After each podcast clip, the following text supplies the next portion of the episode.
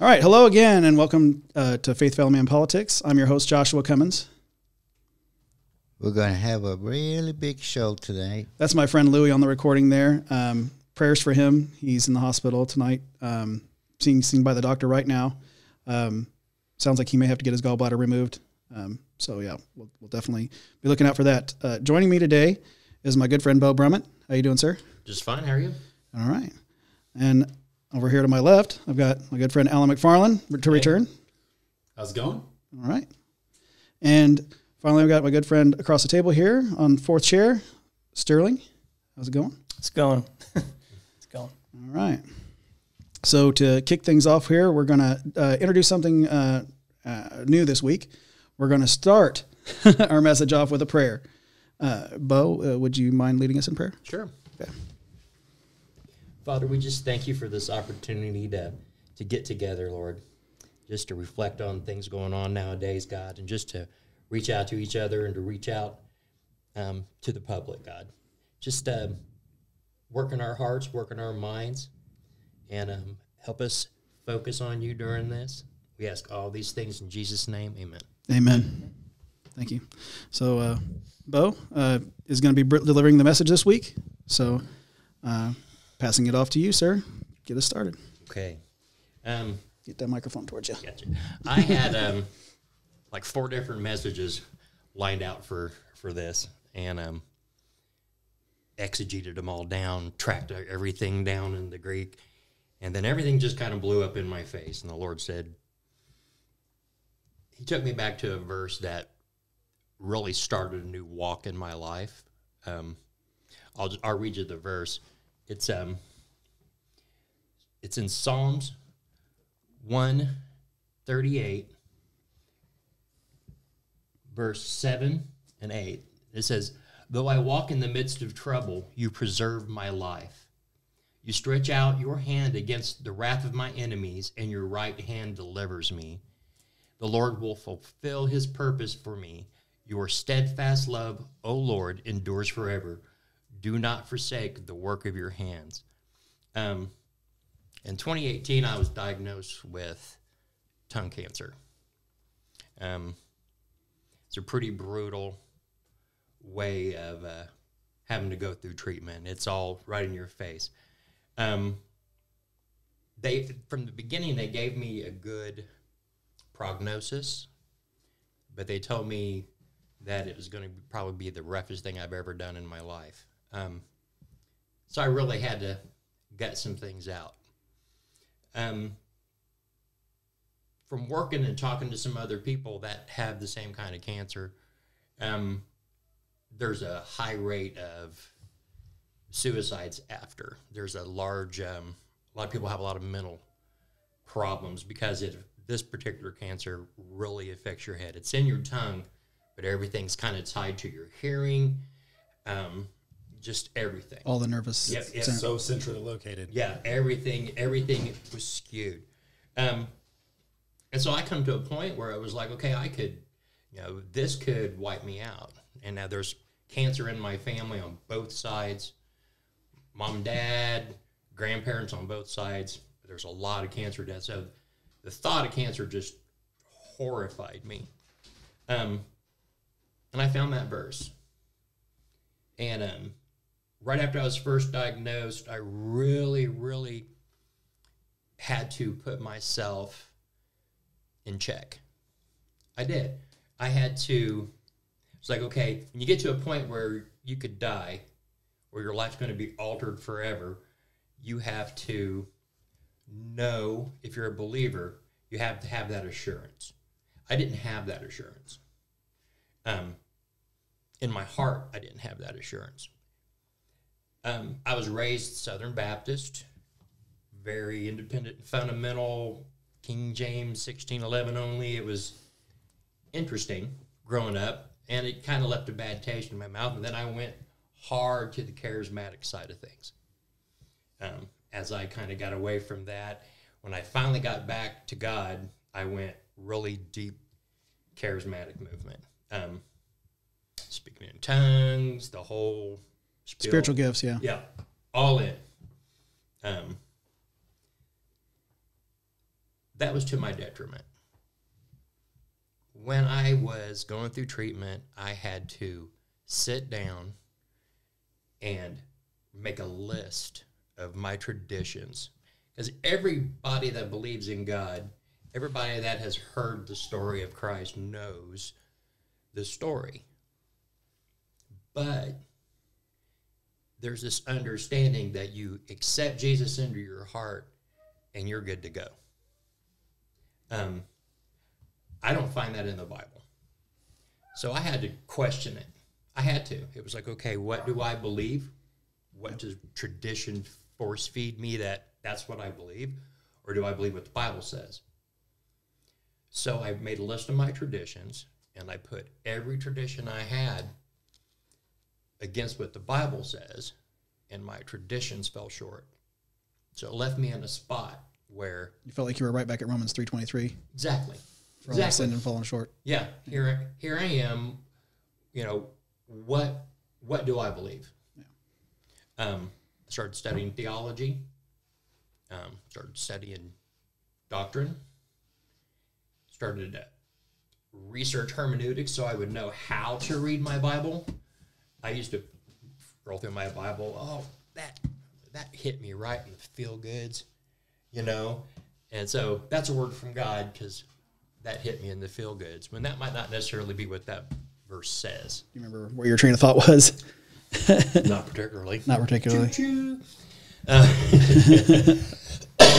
um, it was the pulling out of the understanding and the beliefs that I had. Um, everything in my um, Christian walk was focused more on the experiential versus what the Bible said. Um, and I find that in a lot of a lot of modern churches nowadays. Um, I struggle with that. I uh, I left a church over that same type of thing. I uh, had some questions about what their doctrine was, what they what they believed as a church, Yeah. and um, I was released from the church for asking questions. Wow. So, uh, eh, so you know, Imagine that. well, see, that's that's okay.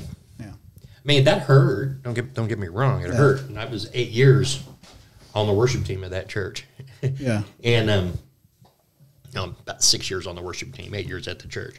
But um, I had to I had to reach a new place in my life. I had to understand where I was at, not experientially, but it had to set. I had to know who God was Yeah. not what I thought God was, not who other people said God was, but who God is to me and how He relates to me in my life. Yeah. Um, so I, I threw everything away. I started gutturally from just broken, broken before Him, saved, redeemed. I know, but it's getting down to the wire here. You know, I mean, Yeah. I'm going through treatment. I'm watching my body fall apart. I'm living with feeding tube stuck in me, and you know, I can't swallow. My throat's full of blisters, and my tongue's messed up, and you know, I'm just having to learn how to relive my life all over again. And I need to know where I was at. So, um, I had to go through that battle to bring me around to where I'm at now. And um, my resolve has grown more than any other type of resolve I've ever had in my life. Um, I had to shake off the what people expect a Christian to be and say, okay, what does God want me to be? Who am I? Am I broken enough? Um, I messaged Josh earlier this week um, that my message was going to be check yourself before you wreck yourself. he got a kick out of that. Oh yeah. But the interesting part about that is, Chickadee check. yeah, chickadee check. Before you can check yourself, before you can wreck your, you have to wreck yourself first in order to truly check yourself. Is kind of my whole point. Well, because you have to you have to live. You have to live. You have to live what what you're going for. You have to live your goal, right? You have to live your faith. yes. Period. You can't be told your faith. Yes. You have to live your faith, Yes. and therefore you need to fall a little bit to not to understand the lessons that you're being taught by the faith. Well, Does that make sense? yeah, that does make sense. Um, but it's more than just the faith. Okay. There is, I mean, people have you know, the relationship and everybody, you know, I, It's part of it. you know, I, I kind of struggle with. Uh, I used to say, you know, you know, I'm not religious. You know, I'm, I have I have relationship. Well, I have relationship, and I'm religious. I am religious. Um, for the first time in my life, I can honestly say that I am a believer in Christ. That I don't want any of the fake Christianity anymore. I don't want anything that smells false.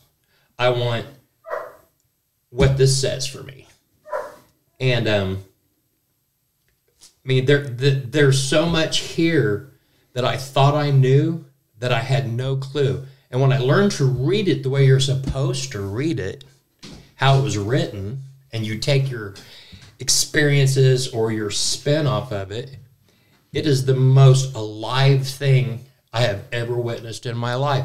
I've spent my whole, I'm 54 years old, I'm going to turn 55. Got saved when I was eight, but I didn't get it.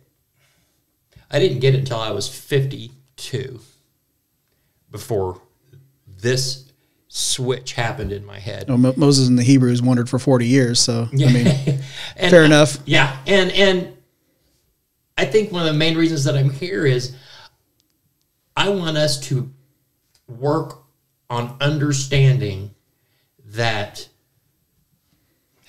what's the right words for it? I want us to work on understanding what the word says without having to go through what I went through. There is a there was a cloud kind of overshadowed my understanding. And that cloud was my experiential understanding of who god is. The goosebumps the tongues the all of that. When i got to a point that i realized that doctrinally there's no tongues i'm a cessationalist cessationalist. Sorry, have a hard time talking. Um, that's because that's what the Bible says.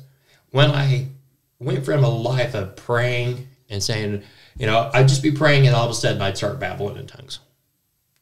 I prayed and I was like, God, I'm so tired of not really fully understanding what I'm doing. I feel this, but this the book doesn't say that. This preacher's saying that's okay. This book doesn't say that. So what am I doing here? So God, this isn't from you, take this take take this gift, this gift of tongues. It it left. Never came back. I've prayed thousands of times since then. And that's gone. And and pardon me, I don't miss that. Because God is more than your experience. It is a deeper understanding. When this comes alive and God sparks something new in you, it seems as though things always get, for everything God has, Satan has an opposite. He has it or a counterfeit. Yeah. The great counterfeiter. Yeah. Yeah. So there's the the when I'm seeing error in my life and I compare it to this, what do I do? Um, I was stuck in a situation where the church I was going to, that's what they believed. It was a um, come in here, get a good goosebump, hear a great story, and um, then after we play the music and your goosebumps are on you got goosebumps on top of your goosebumps we're going to repeat a magic prayer and you guys are saved i that's that's wrong. Yeah. that's not that's that that's not biblical in any way, shape, or form. So I I have come through probably one of the most profound changes in my walk from the pain and and the struggle of what I went through. But I thank God for that. Um because I understand this book now. I understand that I it's not my tradition. I understand that it's not my spin on it. It has purpose. It has a meaning. And if you know how to read it, it comes alive. Not from my feelings. It comes alive on its own. It is supernatural. Living document. And that is knowing Christ. And I believe that a lot of people are deceived. I believe that a lot of people were like me. They they believe that at one point in time they said this prayer and they're good to go. They're going to do whatever they want to do. They know they shouldn't sin. They know they shouldn't do these things. But they got a free stamp. Good to go. You said the magic prayer. You wrote that date in the back of your book, or back of your Bible. I got saved on this day and by Billy Joe Bob and ta-da, I'm going to heaven. Yeah. Um, so I had a, I had a lot of questions. Um, and I wrestled with these questions. I wrestled. I questioned things like, um, okay, who is God to me? Who am I to Him? Um, Those are big questions. do I have do I have what it takes in myself to walk out this life that this book tells me to walk out? I can't do that on my own. I've tried it on my own. I've tried it other people's way and got all the goosebumps. Um, nowadays, if I get a goosebump, either I'm listening to Rush or two different kinds of goosebumps. but if but when I get a musically, I get goosebumps from Rush. but when I read my Bible, my goosebumps in my when I read my scripture don't come from like a song that you hear on stage. Yeah. oh that was a beautiful thing. It it you know that that note was just right that blend of music that that you know chorus was you know awesome. It's a profound understanding. It's like a download. Like a once i got past the point to where i quit putting my experience into the bible the bible just says things in this profound understanding that blows will just blow my mind. It was like i've read this a thousand times. How come now? What's different about this speaking to me? And that understanding is a, is like a goosebump better than any any Carrie Job concert or you know any kind of a big thing. Um, Did, I'm, did, I'm sorry, did you say you had a certain passage? I know you said you had four. oh, oh I had oh I had four complete sermons Oh, oh, that I that I instead of going off on the sermon I wanted to tell my story I like it. No, I like it. So this is this is kind of where I'm at. So yeah, I messaged him. I had like four completely I love it. different sermons put in. I love it. You came prepared, and Yeah. I, I, I like this from your heart, though. This is great. Um, so then I had to okay. okay, So in Christianity, there's the there's sanctification. Okay, so what what what in your mind what is sanctification? If you was just from your without looking at a definition, what would you say sanctification was? Being washed, I reckon. Um, Um, in, the gen- in a general term, be- It's being it's washed. the biblically it's, it says it's the act of becoming holy. oh, wow. Okay, so it's not what I thought it was. Me neither, obviously. Now, before I thought the more goosebumps I have, the more ecstatic I talk about Christ, the more that I do my thing, my experiential goosebump fest. Um, I thought that was sanctification. Okay. But what I've discovered is sanctification is I, had, I wrote it down. Okay, it says we tend to mark our assurance with our own progress.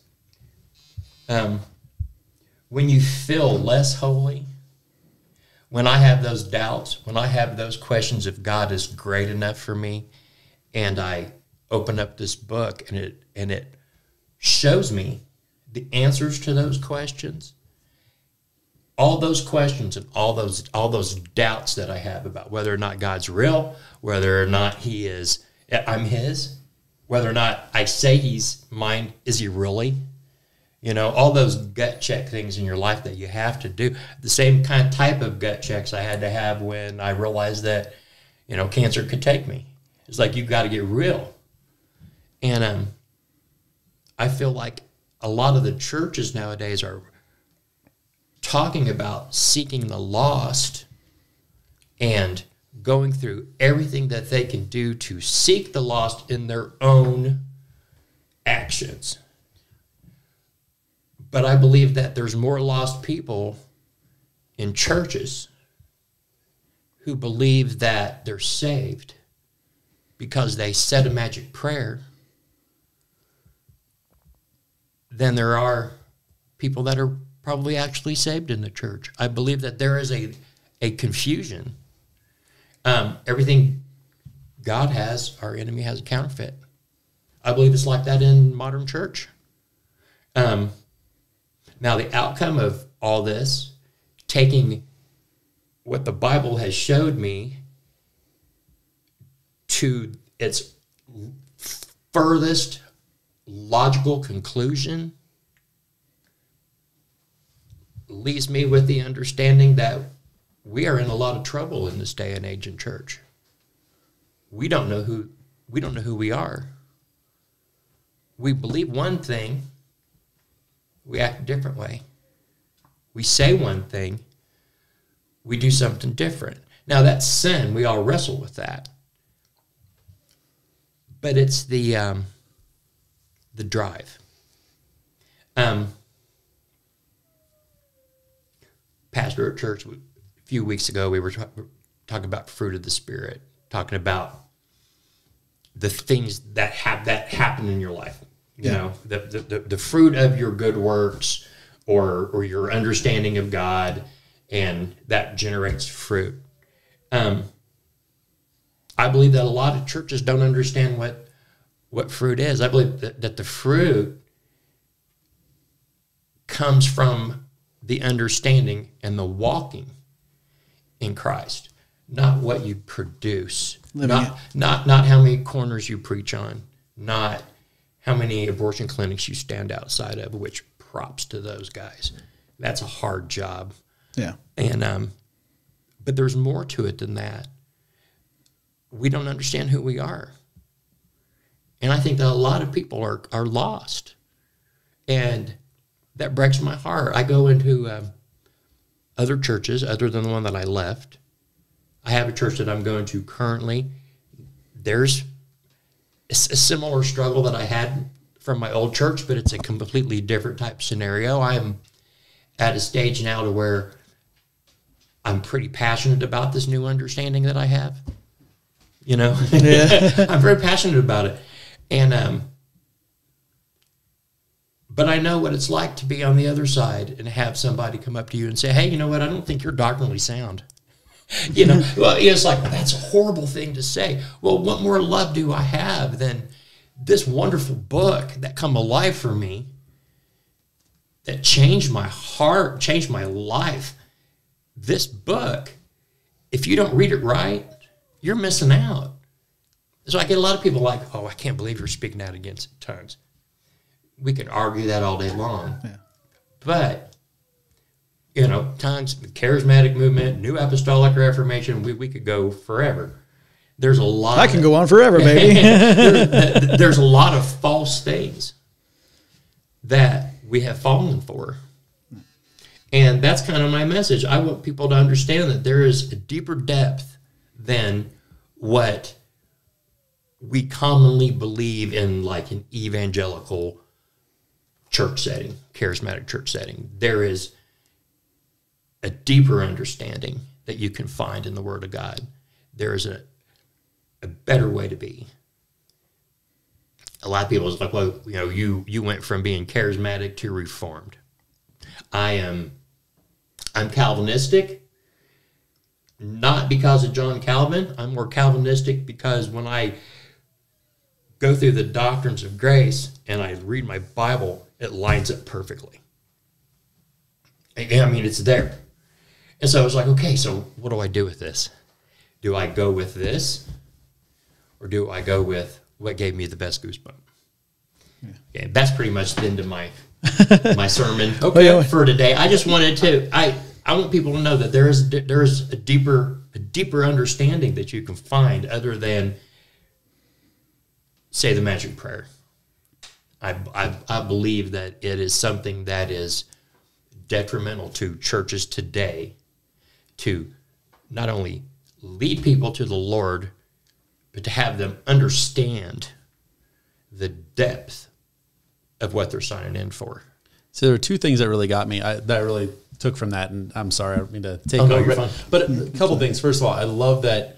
I'm a very logical person. I'm going to joke and clown around things like that, but I, I look at everything through a, a lens of logic, and I like how you look at um, Christianity through a lens of logic in the way of saying, okay, there are goosebumps, and then there's what I'm getting from this book, and I'm removing my emotional context, and that's fantastic. Because Those goosebumps, those feel good, those feelings, the the good feelings you're getting, that can be False positives. false positives exactly I, I didn't want to i didn't want to sound horrible and say that you know a, a preacher or a minister can actually use his charisma to make you feel good about something Oh, versus absolutely. Oh, yeah. versus just being like this is the word. Yeah it's part show. You have to it's that's why he's up there. He's teaching the word. It's got to be entertaining.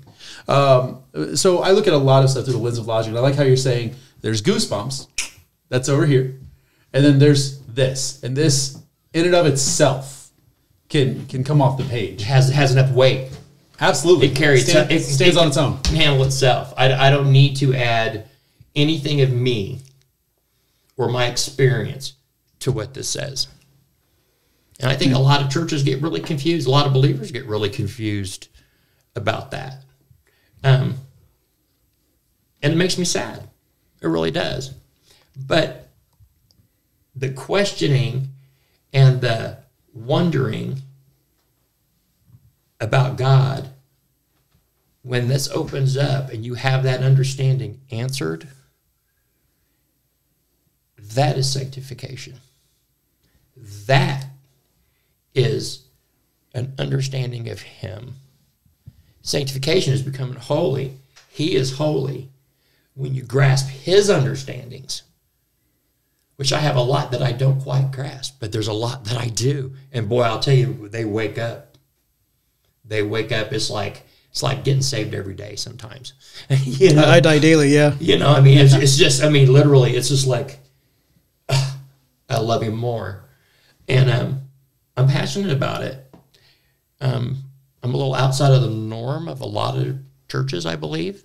Um, the church that I go to, they put up with me. uh, the pastor, he's, he's a wonderful man. He, um, I, love, I love how he preaches. I just wrestle with people with the experiential with the experiential focus. It was like there's more people. I love Yeah. you. Right. There's more. There's more than your goosebump. Well, the, the best Christians are the are the ones that are the square pegs in the round hole. That's why I, I I've said this before. I don't know if I said it on the last episode, but the, the best mosaics are made of broken pieces. You know, Yeah. that's that's the most beautiful because God's got that that pull back that that macro view. I mean, he's of course he's got he knows every hair on your head as well, but he's got that macro view. He can look back and say, "Oh, look how look how beautiful all that is." Yeah. So the fact that you're broken, I'm broken. I think everybody at this table is a little bit broken, in their own way or shape or form. So Well, all be a is, little. is, is there a way? Is there a Just way a little. Of, as they're saying, I used to say, "Yeah, I'm broken." Yeah, I'm broken, but in my heart, my heart, in my heart, and in my head, uh, Definitely um, broken. It was. Yeah, it the worst place your head could yeah, be. yeah. It wa- it's you know, it's like that's what I always said. But was that real? Was it true? Do I really die daily? Do I? You're a little salt and pepper to die daily. I can. I can you know, that once a day for men. I don't think you die daily. You know what I mean? Well, I mean, well, it's, It's die that daily. saying, yeah. Die to yourself Yeah. daily. Yeah. But um, do we? When we say we do, do we really, or are we just used to saying, "Yeah, that's the pat answer"? Right. You know what I mean? I, I, I'm done with pat answers. I just can't do that anymore. It seems fake. It seems like I spit on my Bible when I say that. It's not true. Yeah, but I think I think I'll, I'll stir a lot of pots by saying this right now. But I, I think you'll it'll probably be an occurrence, um, or, or rather. Uh, Joel Osteen is that that spectrum you're talking about. To me, Um, he's that. he is the extreme end of that spectrum. Yeah, that, and that, I think it's what's most obvious for a lot of people is like he's very charismatic. He is very entertaining. He'll get you pulled in like you can do this and this, and God is in your life. Sure, Yeah, well, that, God- that might be that, God's that's, that's in everybody's life. it's exactly- God's in Satan's life. he's omnipresent. He's everywhere, right? You know what I mean? It was like uh, don't Alpha Omega.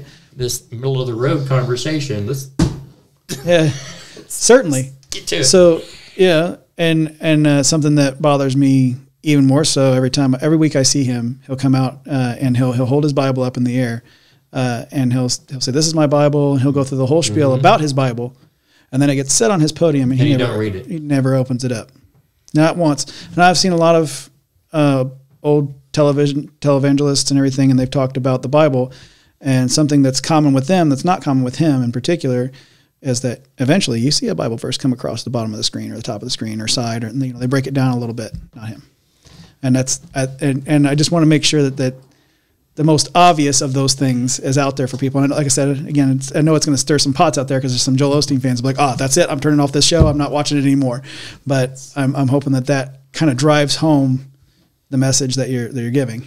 yeah. Well, and that was the- the second point I was going to make earlier. And I'm so happy you brought that up because it let's kind of stamp this. Was you said you know um, about making your trees fruitful, right? And there are certain churches that are going to invest in the trees they have and have those trees bear more fruit. Joel Osteen, unfortunately, is not one of those people. I'm sorry. Um, however, he's going to try to plant as many trees as he can, right? It doesn't matter if each one has one piece of fruit. He wants 10,000 trees. Yeah. So, so where's the line, right? Because you want to be able to uh, build from within. As you were saying earlier, a lot of times the people who need the most help are sitting there in the pews. You don't necessarily have to go out to find them No, not right? at all. So, yes, why not invest in the trees you have and cultivate them so they bear more fruit?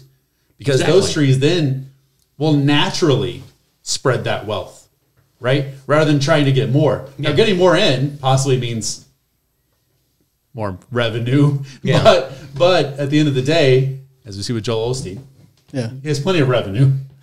um, but is he really fulfilling? Is are those people really fulfilled that are standing in there? Well, you, well, you can plant a thousand trees, Right. but if there's no roots, That's fair. First big wind. what's the point? They're all going to die. Itty bitty plants. you know, and, I, and, and I'm not saying that, that that people that have said the sinner's prayer, because a lot of people have said the sinner's prayer and had that understanding and accepted Christ, and it was a real transformational thing that happened in their life. a delineation point in their life. yeah, and, and that's that. I'm not saying I'm not trying to belittle that, but it's not scriptural. I believe that people get saved in spite of that, not because of that. That's- I believe that that God knows who He has. He knows who will long for Him. He knows who will understand Him. He knows who will accept Him. We have no say.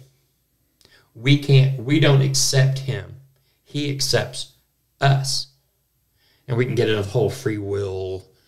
We can get into that whole debate if you want to. That might be for a whole different episode. That might be a whole Yeah. show by itself. Okay. Yeah. but but I'm just saying that there has to be that kind of an understanding before you can really, really have those roots grown and people to have a, a real grasp on what God's message is for them and what his message is for his people. And he, he preaches or teaches very clearly that there's false prophets. You know, I mean, all these things. And then you go and you look at the evangelical churches and most of the standard Americanized Western civilization churches, and they're all like, you know, we have an enemy, it's Satan. We're going to go out there and we're going to fight the good fight, which great. Okay? But there's somebody dying in the back row of your church. There might be somebody dying in the front row of your church. Those people, they need that deeper understanding. They need to understand what this book is.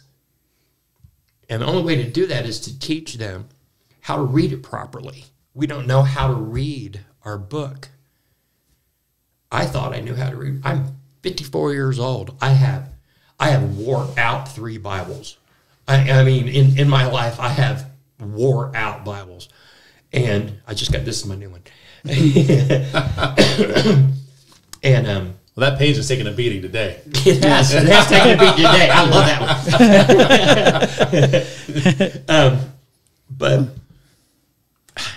derailed my choo choo with your humor. sorry, I just sorry. I'll, I'll quiet my banter. It's okay. Where was it? Where I, was it? uh, I think I think it's a pretty good transition point here. Yeah, we Uh, could, for- we go could cut over. Yeah, we definitely we'll move into the, the family portion. I think um, the the the direction to go, I think, would be uh, thinking one thing is true and then finding out it's another. Um, uh, and, and I have a story that kind of matches up with that. I think we, I think we all do when we go through our teen years. There was this girl, always right. There's always this. Yeah, dun- yeah, exactly, Sterling. so there was this girl, and I thought she was beautiful. Sorry, honey. I know you're over there in the, in the uh, He's asleep. producer. she just she fell asleep. We we put her asleep. Um, so good. Anyway, I thought this girl was. Our producer's falling asleep. That's Uh, so we'll, we'll wake her back up. She's back. with this story. Yep. so I thought this she's girl. back. she heard me. What girl? He's gonna say it one more time. I thought this girl. Yeah. There was this girl in, in high school. I was a uh, junior. She was a sophomore. I thought she was, uh, or senior. I was a senior. She was a sophomore. And I thought she was just beautiful. I, she she took my breath away, or so I thought. And me and my friend both uh, discussed it because we both wanted to ask her out to, to a prom, and You split, he- you split dances that time. They split time dancing. You don't get worn out. but he had his mind. He couldn't. He couldn't make up his mind because he liked her and he liked another girl. And he was like, "Hey, you, you know, between between me and you, you ask her out. You think you know the world of her right now. It's all good. Won't hurt my feelings then." So I thank my friend and, and I and I ask her out and I and I, I go on a, uh, to prom with her. I go on a couple dates with her. I buy her flowers, candy. I, I'm doing the uh, being romantic thing.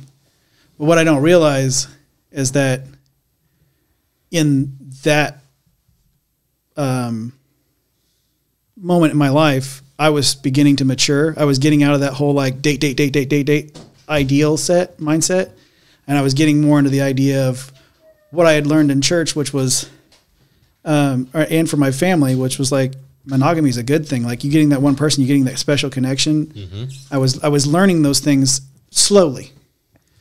So when it came down to it, and I I, I decided that she was going to be my girlfriend or whatever, and I was going to make this like boyfriend girlfriend commitment to her. I go to her and I talk to her about it, and denied. Pulled the lever, floor ups out, and I'm crushed.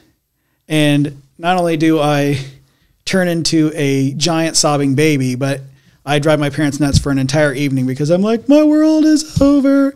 It's it's all coming down. I just I don't know how I'm going to recover. You know, not maybe not that much, but it was Typical. but typical teenager, right? So I'm, I'm going through it, and so I, I thought the one thing I thought that she liked me. I thought that because we had some good dates, we had some good times, you know. But yeah, I thought one thing was true, and it turned out not so much, not so much uh, in, in that that yeah, I thought my world was over, and uh, but thank God that through that wrecking myself. I got to check myself, and I st- that that that gave me that room to grow, and I found um, through a couple more relationships from that point, um, more and more growth, and then I met my wife, and my world changed, completely changed.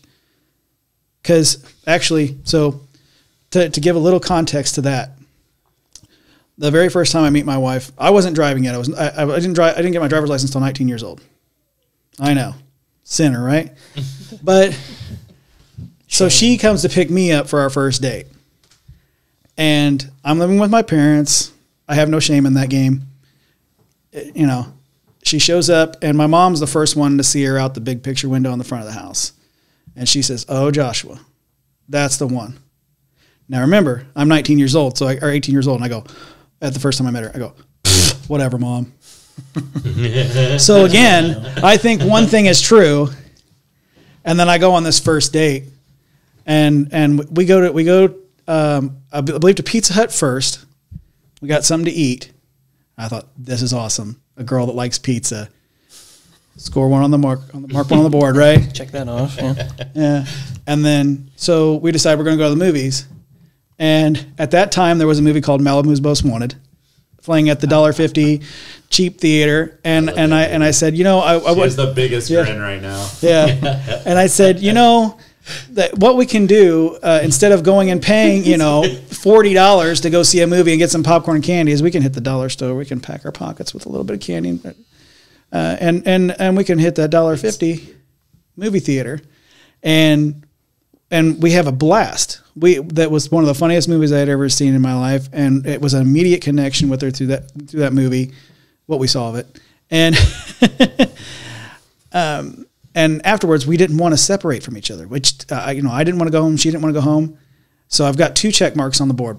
She likes funny movies. She likes pizza. She likes me as another check mark um, And then she fell asleep during our our program tonight. hey she's been married to me for a very long She's time come full circle. yeah, come She's full come circle. full circle. she fell asleep at a bon jovi concert but that's a story for another time She's like, we're gonna need to cut the family portion of this show out. Don't talk about Bon Jovi concerts around my wife. She'll tell you a story. But anyway, Yeah, so we leave the movie theater. Neither one of us want to go home. So um, she makes a suggestion. Let's go to Walmart. Now, being the redneck I am, I'm like, Walmart, you betcha. So we hop we, we hop back in her car and yeah, this date is ending right. So yeah, we roll over to Walmart and we're in there. You know, we closed the place down. I'm sure, and it was 24 hours back then, so there was no way to do that. But we were in there for a long time, and it's it's probably three four o'clock in the morning before we actually go our separate ways, and she drops me off at home. But I th- I I thought in my head, now that was the perfect date. It couldn't have been better. I could if I if I could have planned that because like we didn't plan it, we just kind of winged it. If I could have planned that, I couldn't have planned a better date at 18 years old. I couldn't have. That was all the the most the things that I wanted to do most, and it turns out that she wanted to do those things too. So, uh, not to say that you know you can only have a relationship if you have everything in common, but those are pretty good staples: pizza and good funny movies and Walmart, right? so yeah, I thought one thing was true. I thought my mom is was silly, and um, sometime later, um, she's watching a movie with me and and hanging out my house, and she's um, lay, she's laying towards me, kind of snuggled up, and I'm stroking her hair, and I and I, and I all of a sudden, boom, it hit me. I said, "I love this girl. I'm going to tell her." And I said, "I love you," and I felt it, like you know, like going through the feeling thing of it, but like also I knew. And so what I thought was true that I was never I was going to be go on this date. I was going to be dis- sorely disappointed and come back home. Turns out I met the the woman that I was going to spend the rest of my life with, and and and never look back. So I, yeah, um, thought one thing was true. Found out it's another thing. Yeah, the one thing I got from what you were saying, and thank you for sharing that, um, was almost like shepherding. Like we need better shepherds, and not only better shepherds, but discipleship. Because even past, like for me personally, after I got saved, it was a a disaster. Um, parents got divorced for the umpteenth time, and you know, it just made me lost, and I didn't have that discipleship or even a an accountability partner or whatever you want to call it. So I had no what is that even like after school kind of teaching. It was just here, this is your prayer. And I, I mean, I said the prayer and I really felt it and I really meant it. And I, I know in my heart that that was the day that I got saved. It was just after that, the questions. The, well, why is this true? Why am I being told this? So absolutely, I get, I get that. know, I mean, we're told to accept Him and then to grow. Um, but we don't always teach people how to grow. Yep. We think growth is, once again, experiential. You know, oh, I spoke in tongues, or oh, I did this.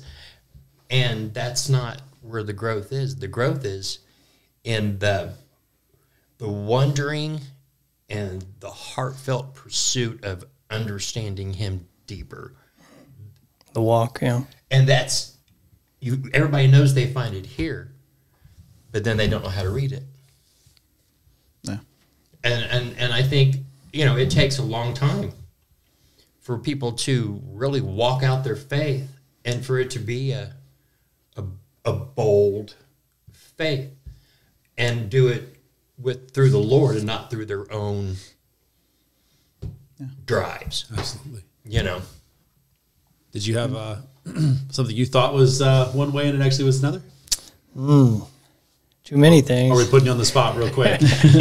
Did you get sunk into this wonderful love story we have here? Well, I mean, I had a similar situation. It was a lot, maybe a lot worse than that, but um, Wow. Sorry. it's okay. there was no Walmart. Yeah. There You was say, no you say Walmart. Walmart out of that date. There was no Walmart. There It was changes things. It does. It really does. A whole other spin to things. Yeah, it was like it was like first it was like, oh, this is a wonderful story, and then it's like, well, Yeah. No, no. There was I no, was, I was 18, man. there was no judgment. Walmart has everything. Yeah. No, no, no, no, judg- no, I'm judging. No, I'm not judging. Go ahead, judge away. I'm saying the beauty of that was the Walmart. You take the Walmart out of there, it's the whole The beauty thing of the falls thing apart. falls Yeah, apart. change it to Costco or anything Yeah, else. it It doesn't- doesn't doesn't work. have the same doesn't- drive. No. So, so, so Sterling was saying, I'm sorry. Sorry. That's right. I mean, that's, a, that's a better story anyway. Give him so the speaking anything. Give him give him the speaking stone. hold the stick. Um, yeah. I don't even know what part of the story to tell. I mean, I chased after a girl, similar situation, but it's for five years, and big waste of time, um, just used and all that kind of thing. But the relationship part of it was seeing how my parents went through their relationships and thinking that that was the right way to do it. Obviously, not the right way. Marriage, divorces, boyfriends, girlfriends, you know. So I did the same thing, and then at the end of my road, which was slightly darker moment here, it was the day that I was going to be committing suicide, um, I met Sarah. I, you know, I had made a, uh, this talk with God and said, "Hey, listen, whoever shows up." Now this is going to sound really bad. Stick with me. Whoever shows up, whether that's a man, a woman, whoever shows up, that's the person I'm supposed to be with. That's who's going to save my life. Nobody showed up except for Sarah, and Thank you, God. You know that's I mean that's bottom line. You know that was it. That was my day. That was I had fallen as far as I could have at that point in my life, and I was like, God, please something, and nothing, nothing. It just kept falling through people who I really expected to be there, didn't be there, and then she showed up. So blew my mind as far as relationship goes because that was not expected at all. No one, I've never seen that in my life until that moment.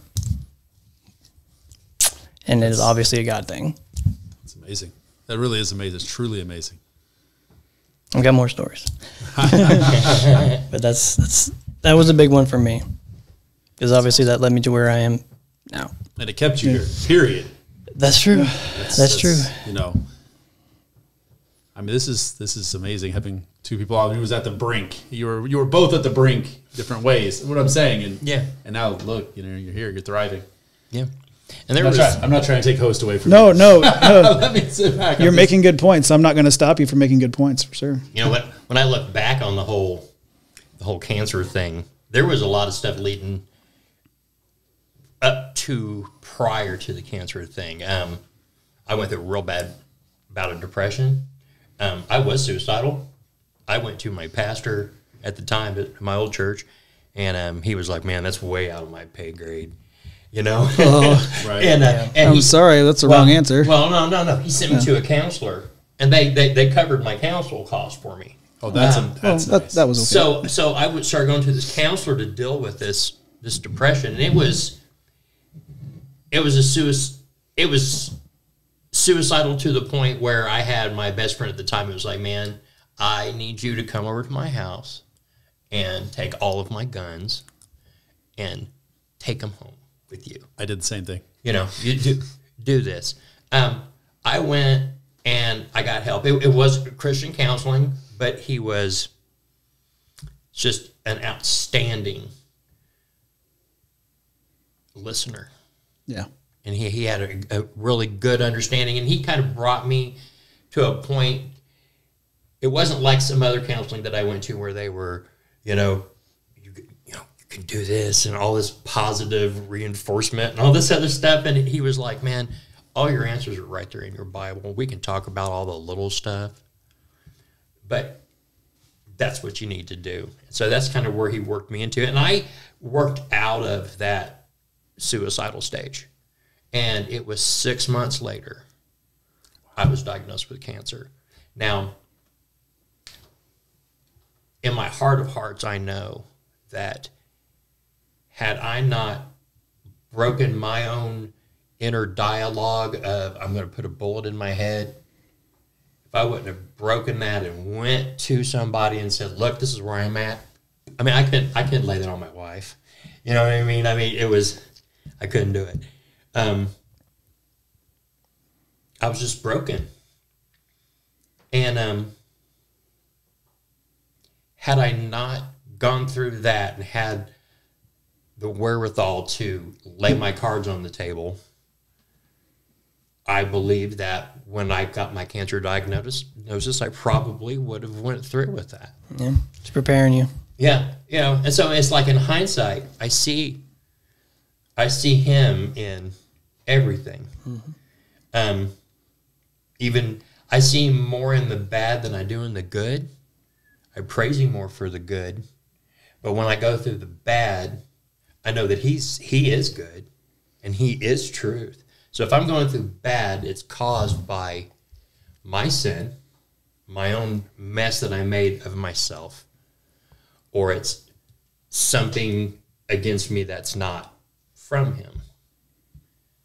Something So- that you thought was true and it's not. Yeah. So so it gives you it, it, it changes your filters. You know what I mean? It changes how you how you see him.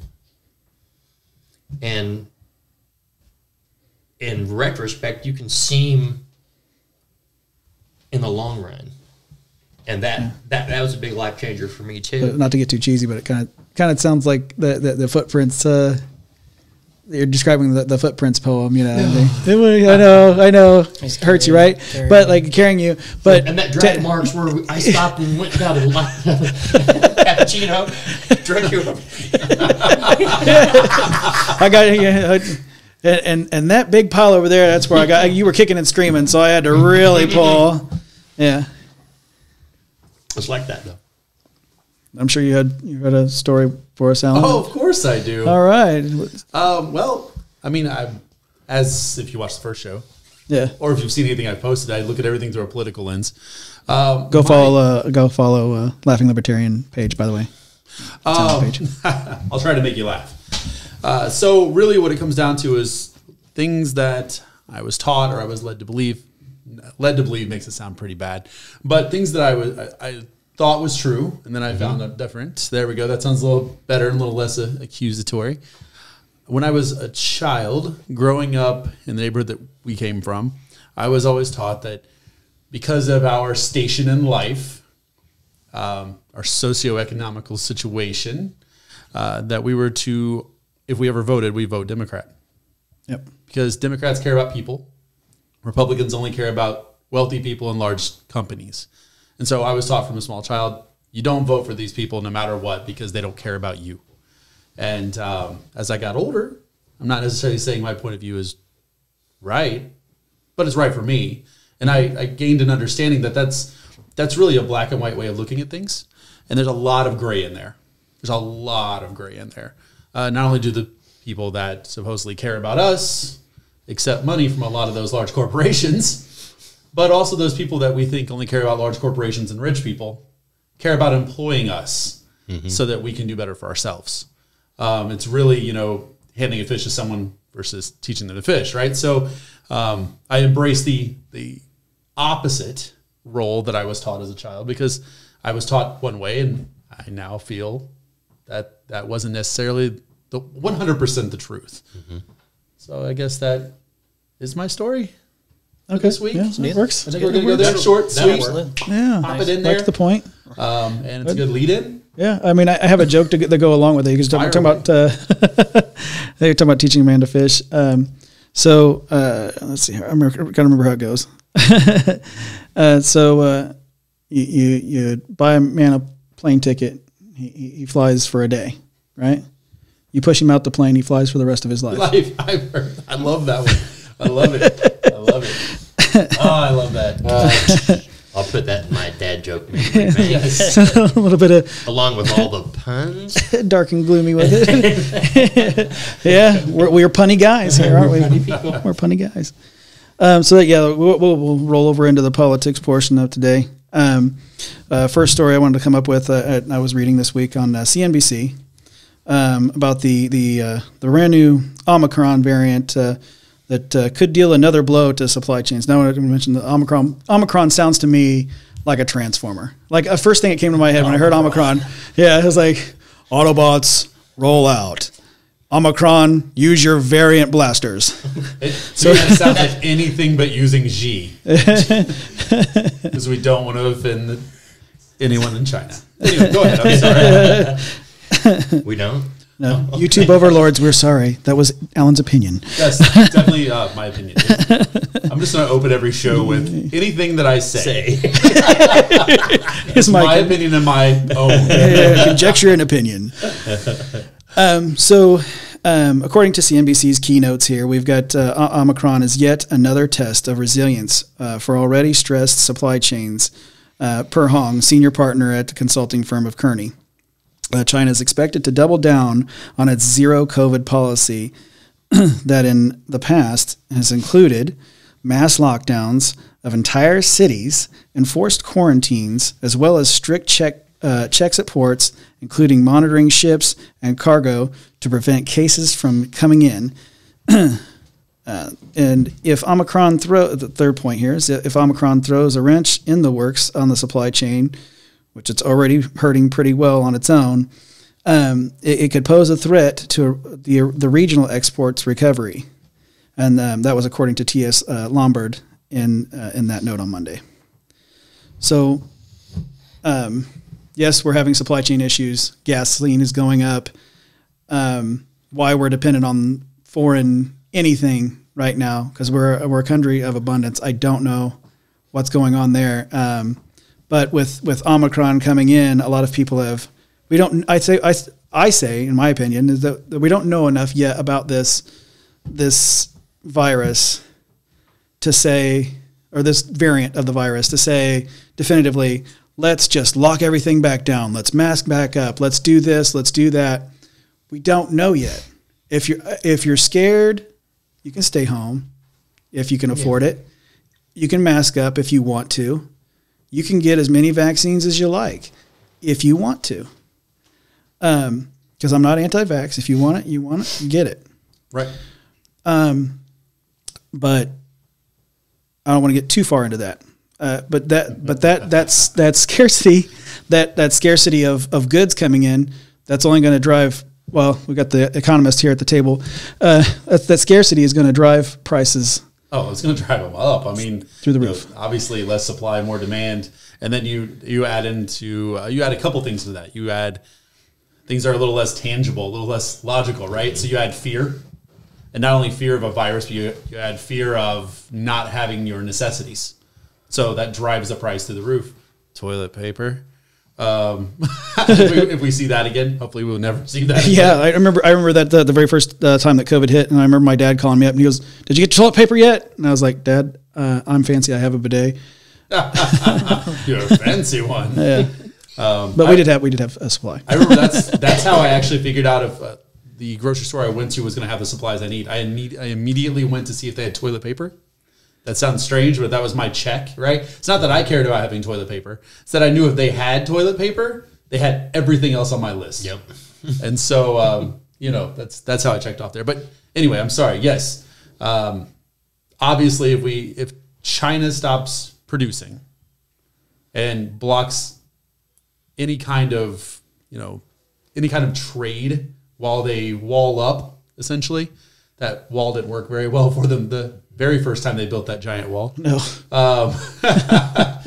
But again, my opinion. but uh, anyway, so yeah, I mean, if they do that, it's going to because we're so dependent on their manufacturing be, because we don't have cheap labor here. We actually just stop producing a lot of products because it's cheaper to import them and pay whatever fees and shipping and everything else rather than made, having it made here. So that's why we're going to see a, a spike in a lot of things if that happens, unfortunately. See, I'm just at this point now where nothing surprises me. That's fair. I just don't. I mean, I keep up on everything, but um, it's a lot of wasted energy to beat your head against a wall for something that you, on a day to day basis, don't really have much say in. Yeah, you don't have much control over. You just have to go with the flow. You know what I mean? Um, so I try to just pay attention to the bigger pictures. Like if I, I don't really focus much on what goes on with the president. I want to know what's going on. Um, Well, he's focused on the Shumpert of pressure. I, I want to know what's going on with our Supreme Court justices. Um, Yeah. I want to know where that constitutional rudder is aiming us because to me that's the main thing that we need to pay attention to is what goes on on that level. Everybody worries about the you know whether I get a shot or all this. The, to me that that all kind of falls away what direction are we going? Where where are we morally? As as, as a Christian, I have to vote morally. That's just the way that I think about it. Um, I was I voted libertarian all through my adult life up until this last cycle. Um, and I voted in that direction pretty much just because of the abortion issue.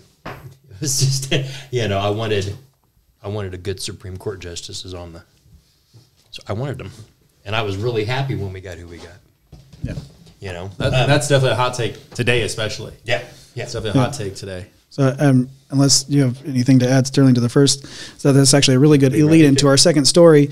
Um, uh, via conservative brief, um, Ju- Justice Kavanaugh uh, signaled his support uh, for curbing the abortion rights uh, this week. Um, Laura, I believe we have a tweet uh, video queued up. Think about some of the most important cases, the most consequential cases in this court's history. There's a string of them where the cases overruled precedent. Brown v. Board uh, outlawed separate but equal. Uh, Baker versus Carr, which set the stage for one person, one vote. West Coast Hotel, which recognized the state's authority to regulate business.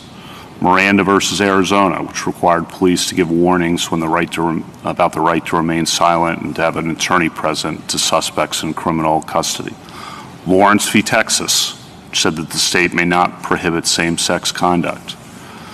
Mapp versus Ohio, which held that the exclusionary rule applies to state criminal prosecutions to exclude evidence obtained in violation of the Fourth Amendment. Gideon versus Rain, Wainwright, which guaranteed the right to counsel in criminal cases. Obergefell, which recognized a constitutional right to same-sex marriage.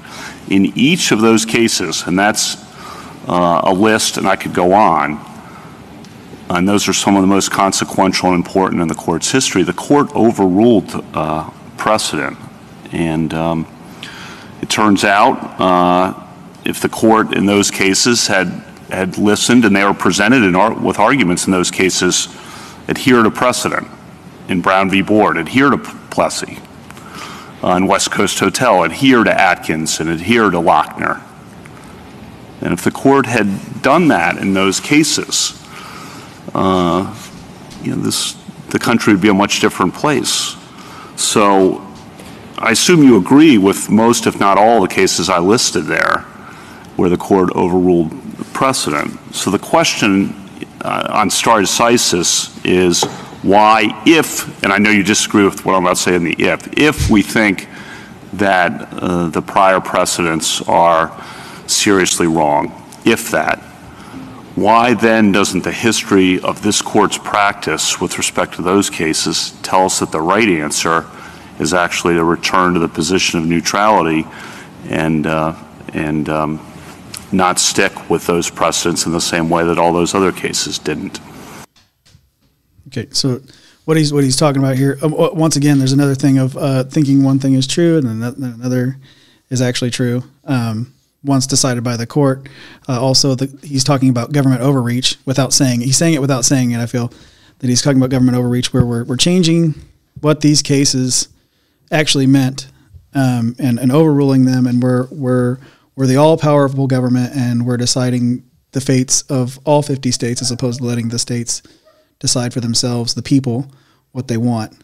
And it's a it's a bad precedent to set. And unfortunately, he had an entire list of precedents to go through. Um, Amy, Amy Coney Barrett also had um, something to say. Uh, she during these opening remarks. Um, I believe we So petitioner points out that in all 50 states, you can terminate parental rights by relinquishing a child after abortion, and I think the shortest period might have been 48 hours, if I'm remembering the data correctly. So it, it seems to me, seen in that light, both Roe and Casey emphasized the burdens of parenting. And insofar as you and many of your amici focus on the ways in which the forced parenting, forced motherhood would hinder women's access to the workplace and to equal opportunities. It's also focused on the consequences of parenting and the obligations of motherhood that flow from pregnancy. Why don't the safe haven laws take care of that problem? It seems to me that it focuses the burden much more narrowly. There is, without question, an infringement on bodily autonomy, you know, which we have in other contexts like vaccines. Um, however, it doesn't seem to me to follow that pregnancy and then parenthood are all part of the same burden. And so it seems to me that the choice more focused would be between, say, the ability to get an abortion at 23 weeks or the state requiring the woman to go 15, 16 weeks more and then terminate parental rights at the conclusion. Why, why didn't you address the safe haven laws and why don't they matter? I think they don't matter for a couple of reasons, Your Honor. First, um, even if some of those laws are new since Casey, the idea that a woman could place a child up for adoption has, of course, been true since Roe. So it's a consideration that the court already had before it when it decided those cases and adhered to the viability line. But in addition, um, we don't just focus on the burdens of parenting, and neither did Roe and Casey. Instead, pregnancy itself is unique. It imposes unique physical demands and risk on women, and in fact has impact on all of their lives, on their ability to care for other children, other family members, on their ability to work. Um, and in particular, in Mississippi, those risks are alarmingly high. It's 75 times more dangerous to give birth in Mississippi than it, uh, than it is to have a pre-viability abortion, and those risks are disproportionately threatening the lives of women of color. second voice there. Um, if you didn't already know, she's talking about. Um, she's trying to, to tr- drive home the old the old argument of, oh well, it's hard on the body. Well, a lot of things are hard on your body, but you're growing a second human being in your in your body, and that second human being, to me, happens at conception. They are a, especially in this country, they're a big R God given rights separate human being. I don't know if you know any women that have 20 fingers and 20 toes at this table. I, I don't. I don't. So, you know, that, that, that, that says to me 15 weeks, 23 weeks, that, that's, that's irrelevant. And then uh, adoption, yes, is an option. No, it was not weighed in by the courts. Th- Absolutely not. Absolutely not weighed in by the courts. There's no way that they factored because if they factored in adoption, they would have said, "Let's let the states decide." Yep. Because different states have better adoption mm-hmm. options than other states. Just from a legal standpoint, not from my own religious standpoint, just from a legal standpoint, I understand that some states may still choose the unfortunate side effect of still wanting abortion. If that's what they choose, that's their right as a state to let their people vote that way. But for the government overreach that Kavanaugh was was talking about before, it goes too far. It's saying you have the decision to end someone else's life before it begins. And not only that, but Amy Coney Barrett made another point to say that it, some laws go even further and the baby's out of the womb. As we, uh, I don't know if any of you had heard um, former um, Virginia governor. Uh, he went through as far as to say, well, the baby can be born, Yeah. Then and we'll wait and yeah, and then we'll have that discussion. the parent, see what to do with it. Uh, yeah, make it comfortable. I'm using Yeah, air quotes. make Make it it comfortable, so that we can now. And I'm going to use a harsh stir the pot term here. We can murder it. It's alive. It's a human being with its own conscience, its own soul, breathing its own air. breathing its own air, likely, and maybe sometimes with machine help, but it's still a person. And they're like, no, well, we'll go ahead and murder it because it's too difficult, because it's too hard. Well, I'm not saying it's going to um, be easy, but I am saying it's going to be worth it. Yeah. You know, there is somebody out there that no matter the hardships that comes with raising that child, whether they've got medical issues or not, please, I implore you, have that child and sign up and allow the adoption process to happen. There's probably someone in your family that would be willing to take on your so-called burden. And I know that there's physical ramifications. The option is adoption. The option is adoption. Um, And see, this is one of those topics you don't you don't get a very passionate me out of this one. Unfortunately, I, it's not that I'm for it. either. I'm Me not either. against. it- Coming from a libertarian background, you, you know how it is. It's like you feel this way, but you understand both ways, Mm-hmm. and so you're going, okay, well, I really I don't have a sound opinion on this. Unfortunately, it's not because I'm a man and I can't have an opinion. No, it's not that at all. It's just a simple fact that I'm going yes, I want these kids to be born, and if you can't take care of your child, put them in adoption. But then I also go, uh, who's it? Well, it's not my right to tell you what to do, what your decisions are. And, but I would like you to understand that you're terminating a life. I don't want you to look at this child as, you know, uh, the the ninth abortion on your ten abortion punch card when you get one for free. You know, Yeah.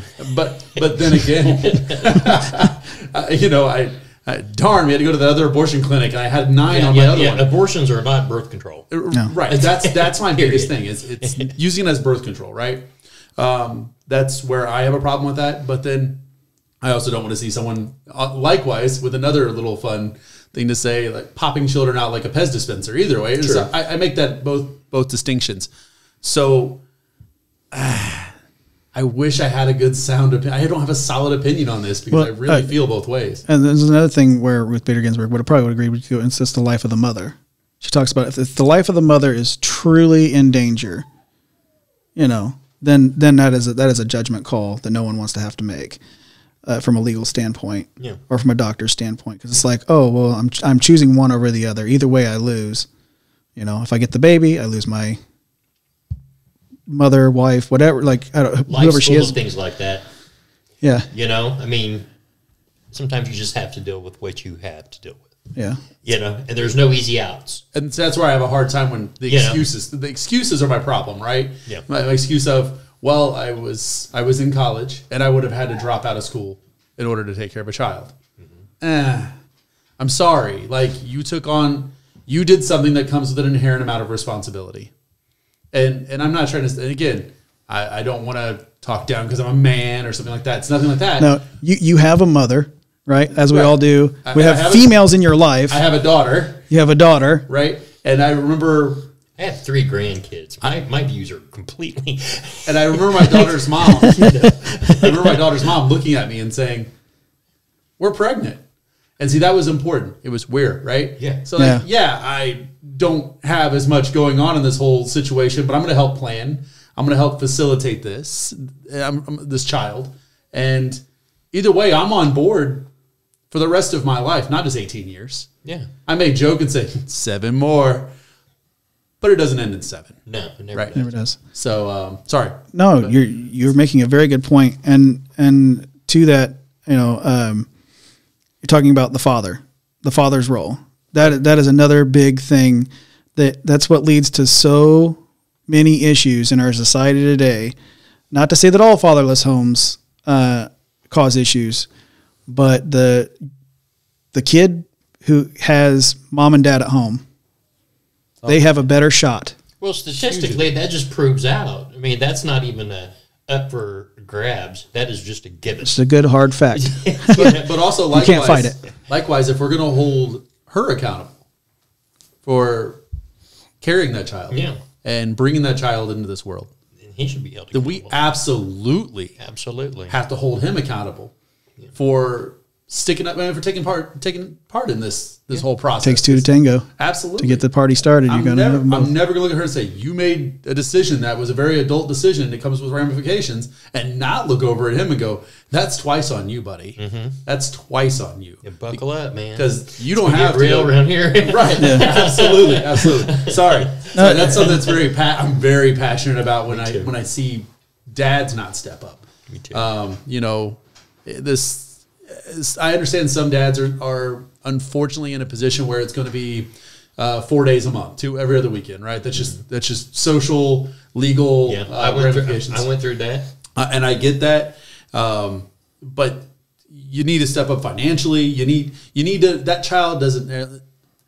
If their mom knows you're in their life, fantastic. But at the end of the day, that child statistically is going to turn out better, as we've already said, having you in their life. And if that doesn't mean you're there every single evening after work, but you're you're always a phone call away, you're always a, a front porch sit Something. away. Something. y- That makes all the difference. You in the know, it does. It does. All the difference. You know, I spent many years with just having my daughters and my son every other weekend.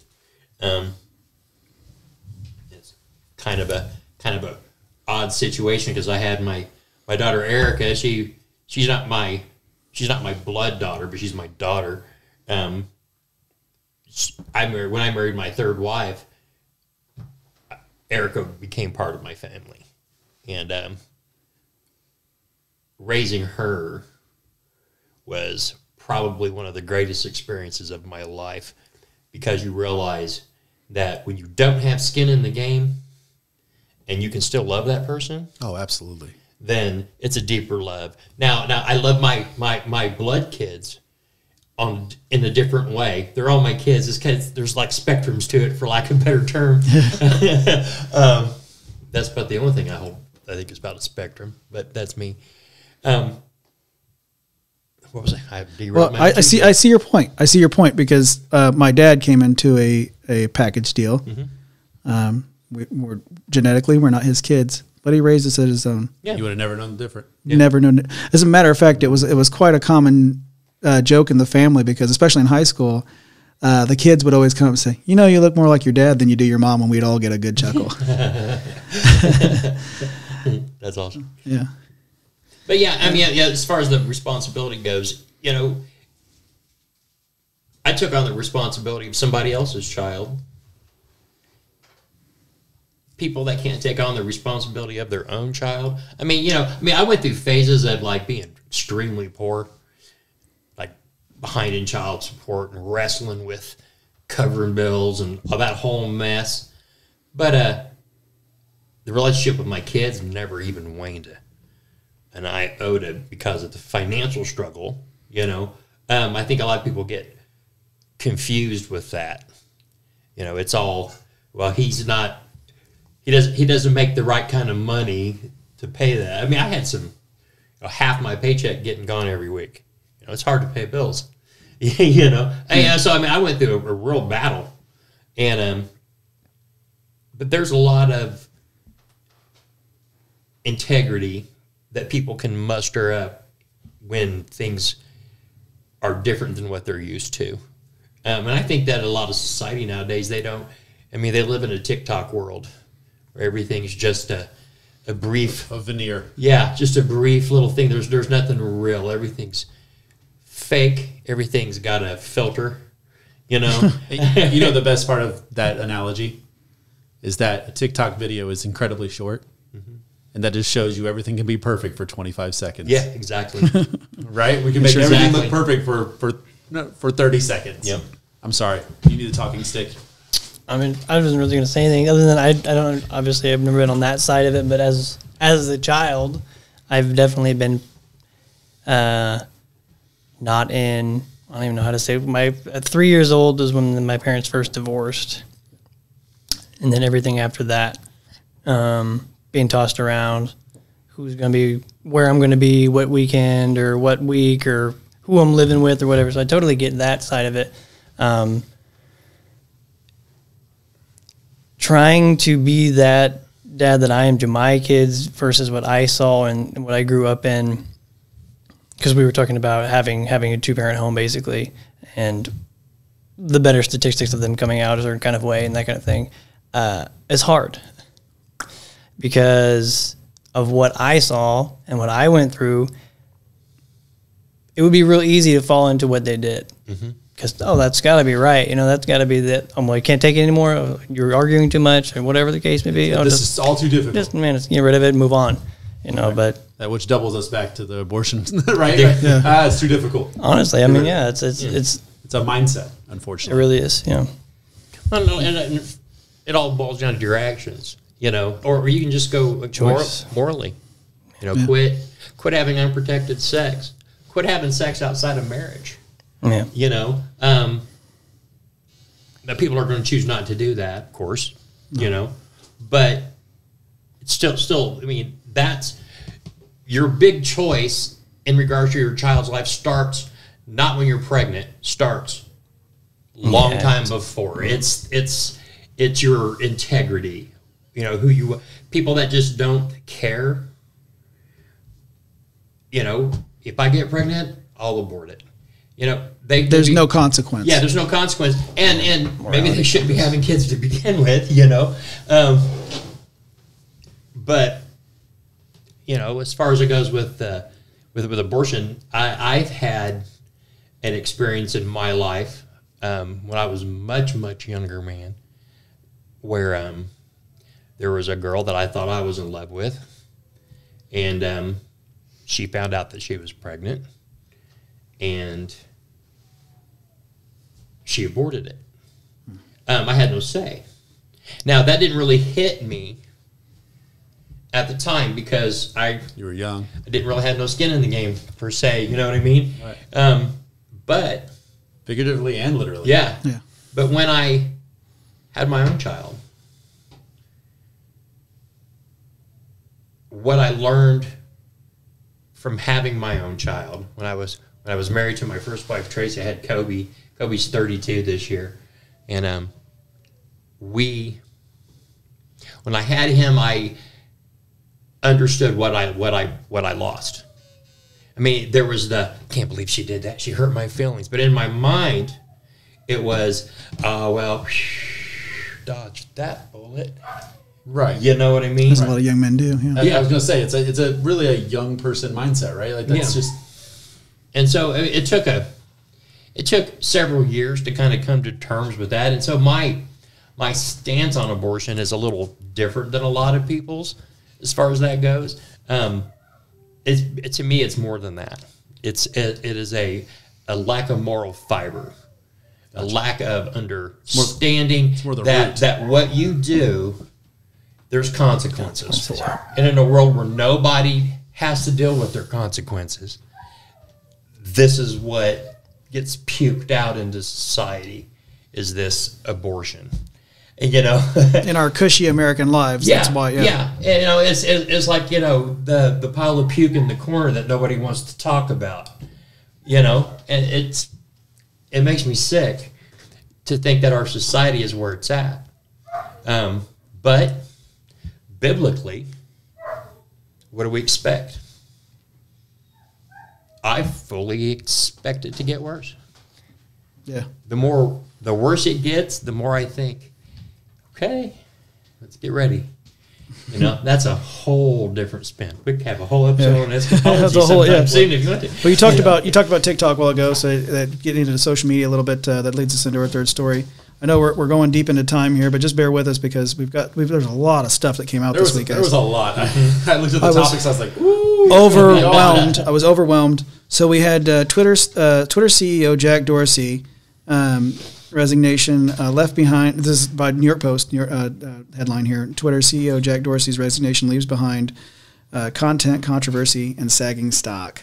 Um, he was replaced by uh, none other than uh, Parag Agrawal, people were uh, at first were thinking that that was going to be a good change. That uh, you know, well, hey, we're gonna we're gonna go ahead and purchase some stock. So stock the stock actually went back up a little bit on Twitter, um, and so for you.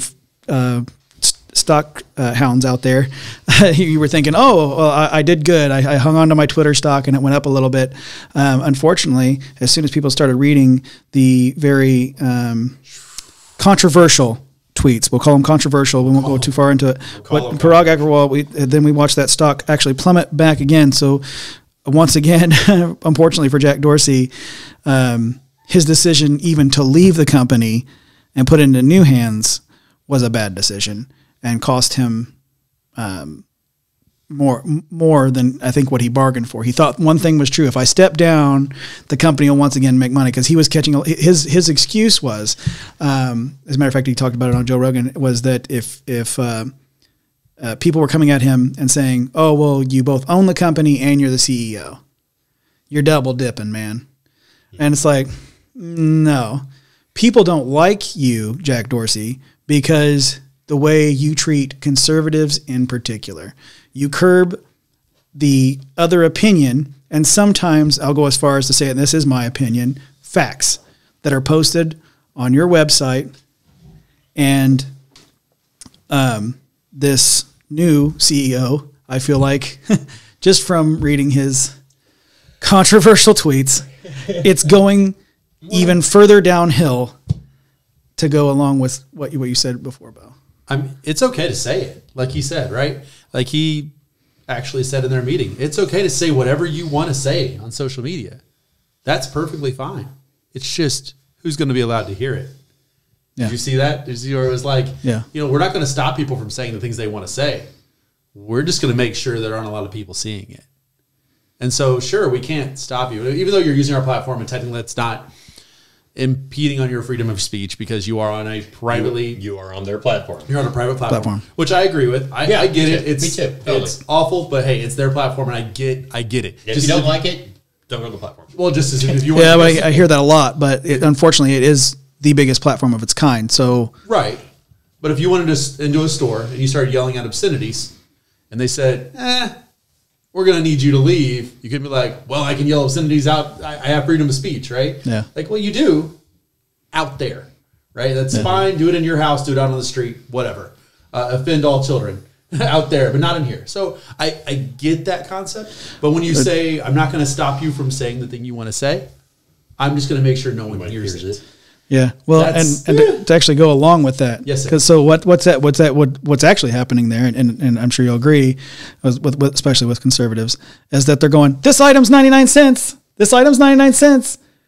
But for whatever reason, Twitter's just put a bunch of earmuffs on everybody else in the store, and you're, they're going, "This item's ninety nine cents. It's on sale, man. Get it now. Get it now. Get it now." And you can say it as much as you want in the store, but nobody else is gonna. They're, they've curbed your ability to go. Hey, this is a good buy. Get your Twinkies now. Absolutely, absolutely, definitely. This one's got cream, man. Troll. Sprinkles. They, they, they say why, and then you hear people saying, "Well, you shouldn't live in an echo chamber." Well, I'm not trying to. You've you've sealed the door. I'm, Yeah. I'm trying to yell out there and not live in an echo chamber. I would love to actually spread this, but you actually are keeping me in this echo chamber. I can just tap on the glass. Yes. By controlling truth, but who is truth and what truth. Right, right. And and this, you know, I, that takes me to a whole different route of people saying it's their truth. No, it's their opinion. Yeah, yeah. There's there's your opinion, and then there's the truth. Yeah, If it's your truth, it may not be the truth. If it's the truth, it's the truth. If it's your truth, well, mm-hmm. it's, there's a lot of nuance and perception there. Anyway, I'm sorry. We can keep going. What's the next thing? What's on the So- dais, Josh? uh, um, it's, it's actually loading. Um, so, so uh, f- well, once again from conservative brief, but actually uh, CNN talked about it a little bit on their own because it, it's it's it's a little bit. Of, uh, we'll call it. Um, uh, uh, it's another poop rolling down the hill going on with them. So uh, their their fearless leader Jake Tapper is is among those uh, who want Chris Cuomo gone. Um, I they've thought he was gone. So Well, he's uh, Man. kind of gone. he's suspended Like, indefinitely. stupid, right? So Is what- but isn't but is. But is. So for those who don't know, um, what happened here was the things that was going on with Chris Cuomo, uh, especially with the um, in terms of sexual harassment cases um, that just seem to be still piling up. I think. Um, My mic was, was completely shocked by this statement. his younger monk, uh, his younger brother, uh, Chris, who's an anchor, uh, was an anchor, um, at least for now, uh, on uh, I don't remember the name of his show, but he, he's he's on CNN and uh, follows Don Lemon, I believe, and some private phone calls were found. and now we just need Don Lemon to follow him. Sorry. Bye, Felicia. But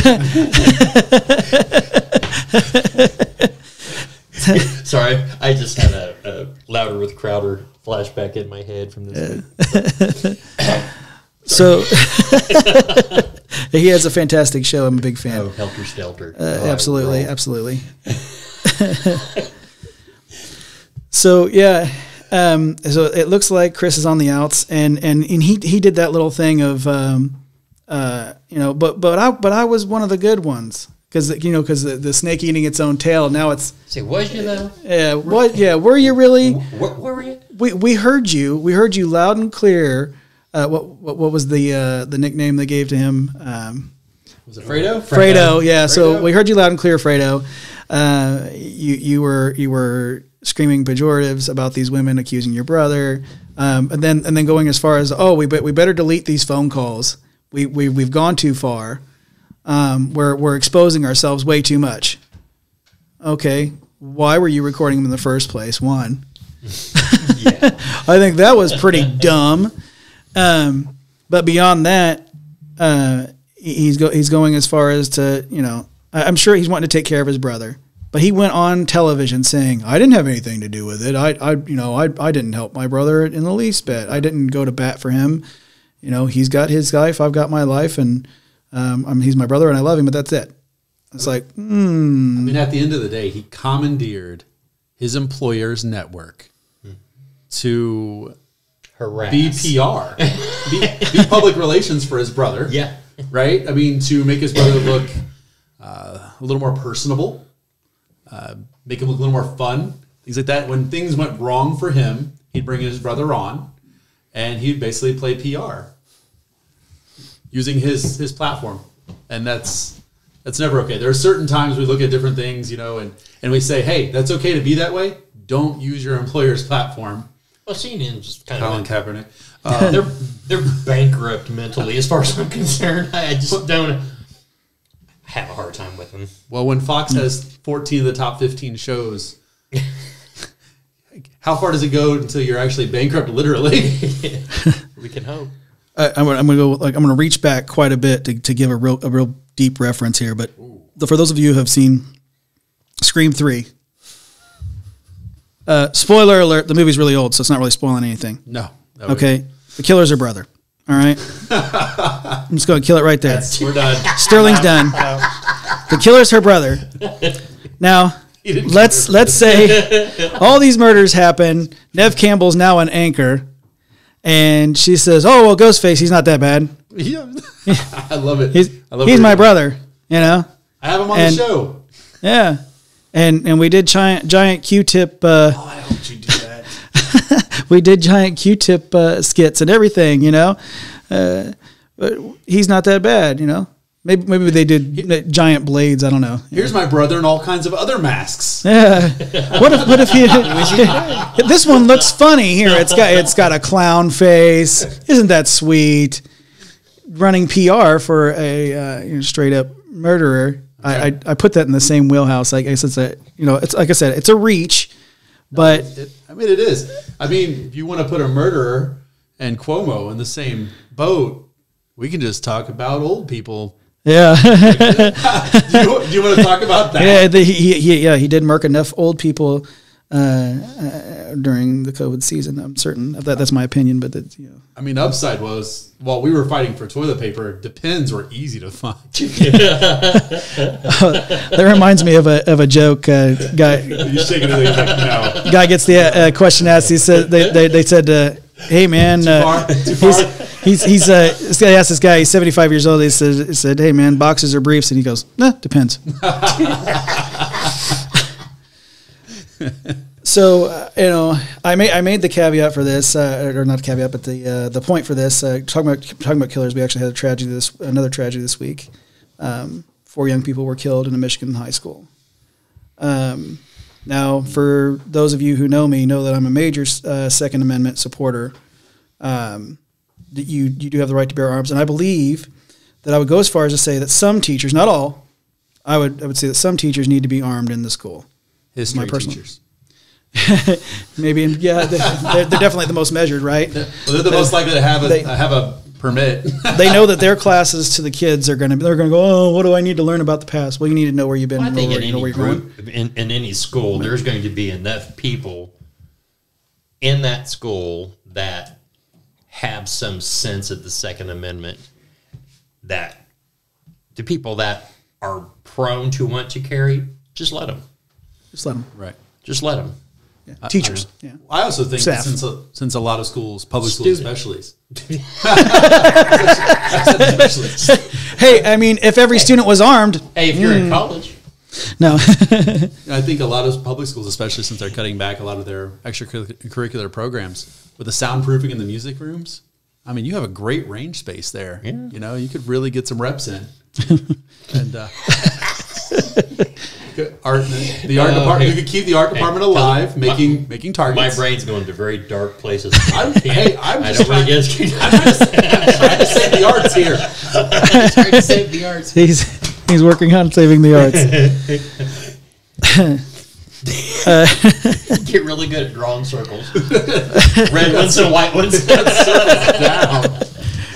Sometimes we have an orange background with a black marker come on sometimes you shoot your 22s here Um, all jokes aside, though. That, all jokes aside. Wow. Um, awful and I- tragedy. And I- yeah, I don't want to be disrespectful of the dead or, No. or the injured. you you hear you hear these stories and um actually and it was it was cnn that uh, i first seen break this story um so the 15 year old suspect um was was accused of killing you know but he did um there's no ifs ands or buts about it uh, at oxford in, in, at a school in oxford michigan um, this happened tuesday uh, he, he was charged prosecutors said the uh, video from the school surveillance uh, camera show the suspect methodically and deliberately was walking through the hallways and aiming gun at students and firing. So he he planned this. And if you if you could go back on this kid's social media, the signs were there. The signs were there. This school and so many schools nowadays, they say, oh, well, you know, we, we look at their social media and well, they must be a Nazi because they like Trump. Okay, well, if you feel like those signs are there and you don't want you don't want that kid in your school, okay, well, that kid's probably gonna he's got good parents probably if he's, tr- he's supporting Trump, so he's probably gonna go to a private school, but he don't need your school anyway. But you got this kid's social media showing him lighting Molotov cocktails and and haphazardly just tossing it onto things. This this this kid showed all the signs that he was going to do something like this. Molotov cocktails. Yeah. Was he in Kenosha? It was a little reach back to last week, I Just guess. trying to figure out where he came from. right. Um, so, he's, yeah, well, he didn't have to cross state lines. I'll Oh, that's that. fair. That's fair. I mean, bottles aren't. Too, they, they don't get too bad when you take a bottle across state, state lines these days. just where you buy your gas. Yeah, they just get bad when you fill it full of gas. Cut your sleeve off your t-shirt. So, uh, the unfortunate side effect of this very dumb kid, uh, very horrible person. I don't want to say his name. And that's not, yeah, not even under, not even Most of underscoring. kids It's not- I don't want anybody to take that in context and be like, oh, well, they're calling him a dumb kid. They're they're just trying to trying to make him look as not as evil as he is, right? Like, Yeah. that's the fear is that they'll take that out. Someone It's will like, that oh, look at this fourth grade pitcher. He was an angel. Oh gosh, I, Yeah. How, how old I- was this kid? get- you said he was 14. Uh, 15. 15. 15. years old. Now, I know that we were all the smartest guy in the world at 15 years of age, but uh, when we were 15, but this kid obviously had no one at home to say. Now they say he has both he had both parents, but obviously both parents were not there because if they were and they had just taken a peek at his social media, right. Maybe they're off the hook too. maybe Maybe that's just how their family rolls, man.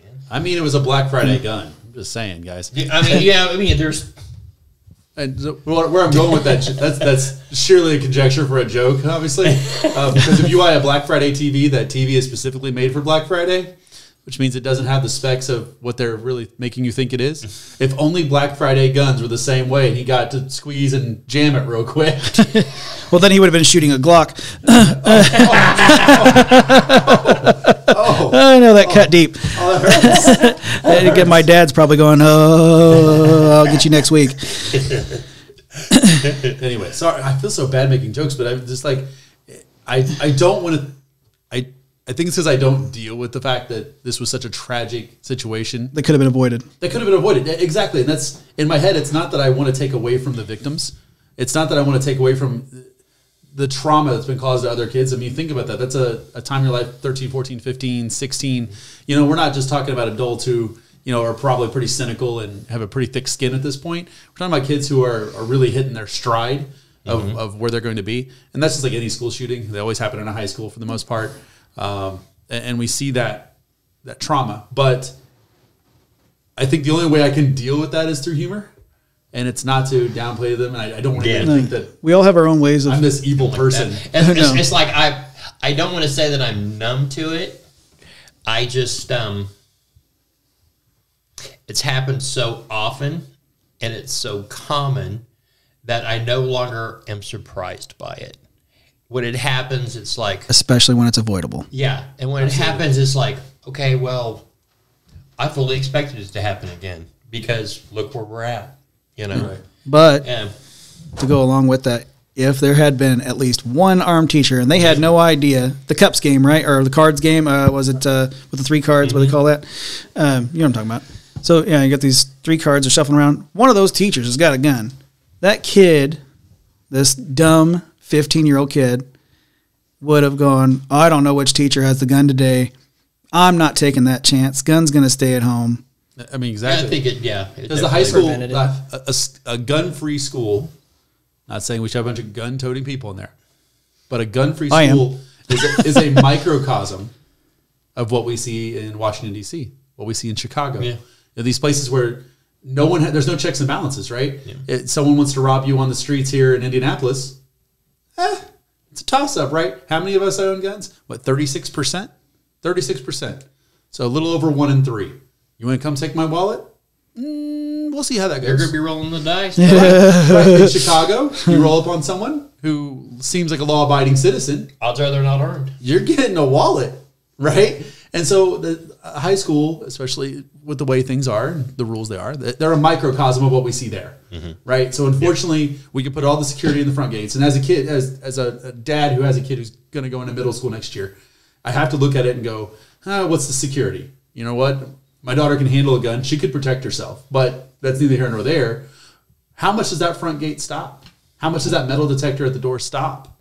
How much does having an armed security, not even an armed security guard, just having four security guards or off-duty police officers in a, in a giant school, how much does that stop versus what you're saying? That's my that's my point. Is that that shell game that that that roulette of them not knowing, because if they if they know if they see the guards, they know that guy's got the gun, that girl's got the gun, that Z has got the gun. No, that's a guy or girl. Yeah. Anyway, go ahead. That's just appeasing YouTube here. We brought we brought in like three percent higher higher audience there. We had three percent more audience, and then you just shut it right back. I shut it right back down. No, I don't care. Well, I fully support the Second Amendment, but Don't- uh, I don't use my pronouns. no, but um, but you if you have that shell game of not knowing, then that kid is not going to. I, I, I'm not saying that it'll 100 percent guarantee it, but I guarantee you situations like this get shut down um, more often than not. This will happen much less frequently because they have no idea. Is it is it Mrs. G today? Is it is it Mr. Gorman tomorrow? Who knows? How do you feel about the parents being held to task? They're looking for charges, putting charges on the parents. I mean, Absolutely. manslaughter Yeah. charges. You know, I think it, I think it was manslaughter charges or, or Well- something along those lines. They're, Right. They're responsible for him. And and uh, I They bought the weapon, didn't they? They did. yeah, they bought the weapon. They didn't secure the weapon apparently. Yeah, so a responsible parent always separates. Get the kids some help and lock Yeah. them up. Yeah. you know, I mean, well, he obviously needed counseling. well, yeah. Now maybe the parents couldn't afford this idea of what's professional counseling. But they, even if they not a believer in the church, they could have went to a church where they have free counseling. It's free, believe it or not. Most churches have free counseling. You can go and you can talk about your problems, and it doesn't necessarily have to relate to faith. And you can say, "Hey, I'm really messed up." Um, my social media, I'm posting things that I, you know, I'm not quite sure of what I'm doing. I'm lighting Molotov cocktails and putting them in random places. Yeah, Here's my life. He's not going to be. That kid's not approaching thinking like that at all. No, he's It's dumb just- and it's 15. just a- and angry. Yeah, just they're definitely angry. Oh, he has no rhyme or reason. I'm tr- trying to think of what, what movie that was. He was like, I no, it was the Joker. He said, I just do. Yeah. You know what I mean? And he's just like, And I would love to see what kind of education that child has, that that boy has on fi- with firearms, right? I mean, does that kid? I mean, obviously, the kid understands a gun and can is lethal force. I mean, it is what it is. That's why he brought it. That's why he used it. But was there ever a time? And I, I don't mean how proficient he was. No, we're not going that route. But I want to know before he picked up that gun that day, had he fired a gun? Had he been to a range? Is this something that's a, a, a deadly weapon that's just been added into a fishbowl? Mm-hmm. Or has he been properly taught how to handle a gun? Has he been properly taught the the devastation a gun can bring? Or is it I, th- I think most people understand the devastation that a gun can bring. but there's there's a difference But, between but not a 15 year old. so sure they can. so Not, where- not unless they've been taught that it is. where I'm going with this is there is a certain a certain thing that happens. It occurs when you take a gun and you go shoot a watermelon. There's a and it's, it's a different reaction. I know it's a watermelon. It's a different reaction than shooting a circle on a piece of paper. Mm-hmm. You know, you st- a hole in a piece of paper, whatever. It's a hole punch. It's a staple. It is whatever it is, right? It's cordless cordless hole punch. Yep. Um, Don't kill my Indiana watermelons, though. Just You, you shoot a watermelon. Yeah. And you actually see visible signs of damage. Mm-hmm. Um, and I, I'm not saying that would change anything. but visible ramifications do help you with see the. this, uh, right? But teaching proper gun safety to a child, I, I think, if it's not hundred percent of the time, it's pretty darn. Cl- it's so close that you wouldn't be able to tell the slim margin that a kid, a kid with good sa- uh, good gun safety being taught uh, that has been taught good gun safety knows that it is deadly force that you only use it if it is to protect yourself or if you're hunting and if you're hunting it better be for animals and not for fellow students I'm just thinking it triggers more of a, a, a logical response, right? I, again, I always look at everything from logic, for a logical lens, as I said earlier. And there's emotion. Emotion drives you to want to harm someone. Emotion drives you to do these things. So I'm angry. This kid keeps picking on me. It's relentless. He's done. I'm done with him. I can't physically match him. So I'm just going to take this gun and finish him. Right. Nobody cares. And that's an emotional response versus if you've seen the physical toll of what a gun can do, mm-hmm. maybe, just maybe, I'm not saying even 20% of the time. I'm not going to I'm not going to throw that out there because I don't know. Yeah. But maybe it takes one of those kids. maybe we'll have studies for that next show yeah. Remind me. Maybe there's one kid out there who goes, "I'm angry. I want to kill that person." And then they look at that gun and they have a second thought and say, you know, I remember what it did to that one thing, and I remember the kind of trauma. They don't. They they stop being emotional and they start thinking about what it can do. That's all I'm saying. Yeah. That's all. I'm well saying. yeah and also uh, to bring in we, we, we talked about the parents if the parents had said look this does devastate but not only that but if they would have said if, someone is killed that's not just the someone that dies Right. Right. metaphorically, I mean, you know, everyone that's attached to that person has now lost someone. And the three of us had a conversation about, you know, ourselves, right? Like do, doing Yeah. that, doing that, and then looking at, you know, do you want to put that on your spouse? Mm-hmm. Do you want to put that on kids? Do you want to put that on your family? They definitely need a better support system for, for kids and, and even specifically public schools for sure. especially today. Um, yeah, absolutely. Because I mean, I was a loner in school due to some of the things I've already said and so on and so forth. So I was basically nominated, nominated in my yearbook to be the one to show up to school and shoot it up or blow it up. Like that was Oh. in the yearbook. And so, you know, that's just, I never did anything to anybody, but that's how people viewed me. We would have wanted you before you came down here if we would have known this. Right, obviously, obviously. just kidding. Just kidding.